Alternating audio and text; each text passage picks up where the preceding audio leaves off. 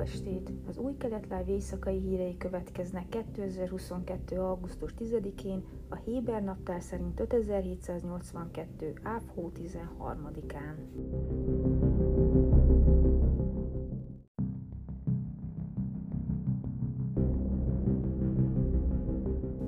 Három zsidó utas, akik felszálltak egy Júda és Szamária felé tartó buszra, leszállítottak mintegy 50 palesztint a járműről, jelentette a Hárec hírportál.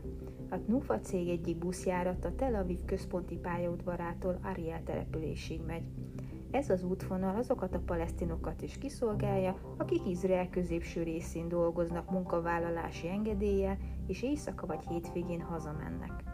A névtelenül nyilatkozó palesztin utas azt mondta a Hárecnek, hogy ő és egy csoport másik építő munkás a Tel Avivi Hamazger csomópontnál várta a 288-as buszt, azonban több busz megállás nélkül elhaladt mellettük.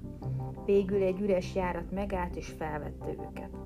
Amikor megérkeztek Nébrákba, felszállt három zsidó utas, és azonnal sürgetni kezdték a sofőrt, hogy szállítsa le a palesztinokat a buszról.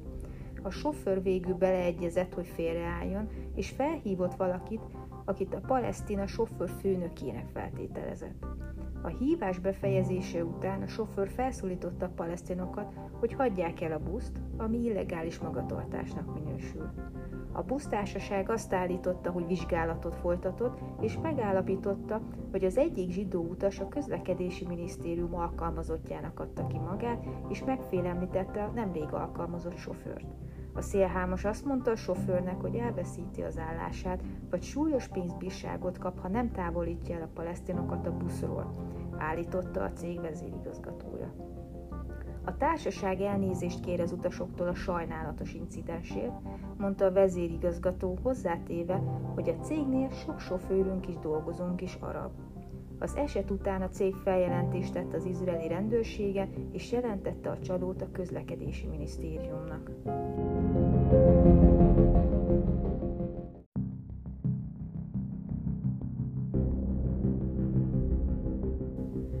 Oroszország egyiptomi nagykövetsége kedden szidalmazta Jári Lapid miniszterelnököt, felemlegetve, hogy a múltban bírálta az Ukrajnában elkövetett orosz mészállást a hétvégi izrael és palesztin terroristák közötti gázai harcok fényében. A közösségi oldalain megosztott nyilatkozatában az orosz követség képernyőképet tett közzé arról a tweetről, amelyet Lapid áprilisban írt a civilek meggyilkolásával kapcsolatban az ukrán bucsában, ahol az orosz erőket azzal vádolják, hogy több száz civilt lemészároltak. A szándékos károkozás a polgári lakosságnak háborús bűn, és ezt határozottan elítélem, áll az áprilisi tweetben. Lapid akkoriban Izrael vezető diplomatája volt, de még nem volt miniszterelnök, és napokkal később kifejezetten háborús bűnökkel vádolta Oroszországot. A tweet nyilvánvalóan feldühítette Oroszországot, amely tagadja a felelősségét a bucsai gyilkosságokért, és azt állítja, hogy a felvételek nem valódiak. Keddi közleményében a kairói orosz nagykövetség megpróbálta szembeállítani lapid áprilisi bejegyzésének tartalmát a gázai harcokkal kapcsolatos nyilatkozataival. Hasonlítsák össze Jáir Lapid áprilisi Ukrajnával kapcsolatos hazugságát és a kísérleteket, hogy Oroszországot tegyék hibásá és vonják felelősségre a nácik által brutálisan meggyilkolt bucsaiak haláláért, az augusztusi gázai bombázásokra és szárazföldi csapásokra vonatkozó felhívásaival. Ez nem kettős mérce, és a palesztin életek semmi bevétele és megvetése? írta a nagykövetség. A hétvégi harcok során az orosz külügyminisztérium maximális önmérsékletre szólított Gázában.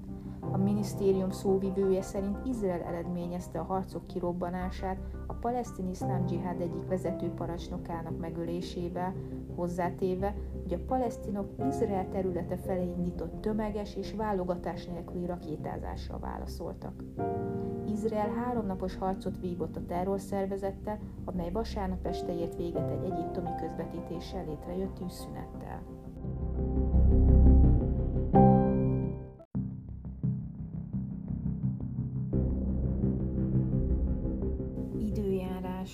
Csütörtökön napos idő várható.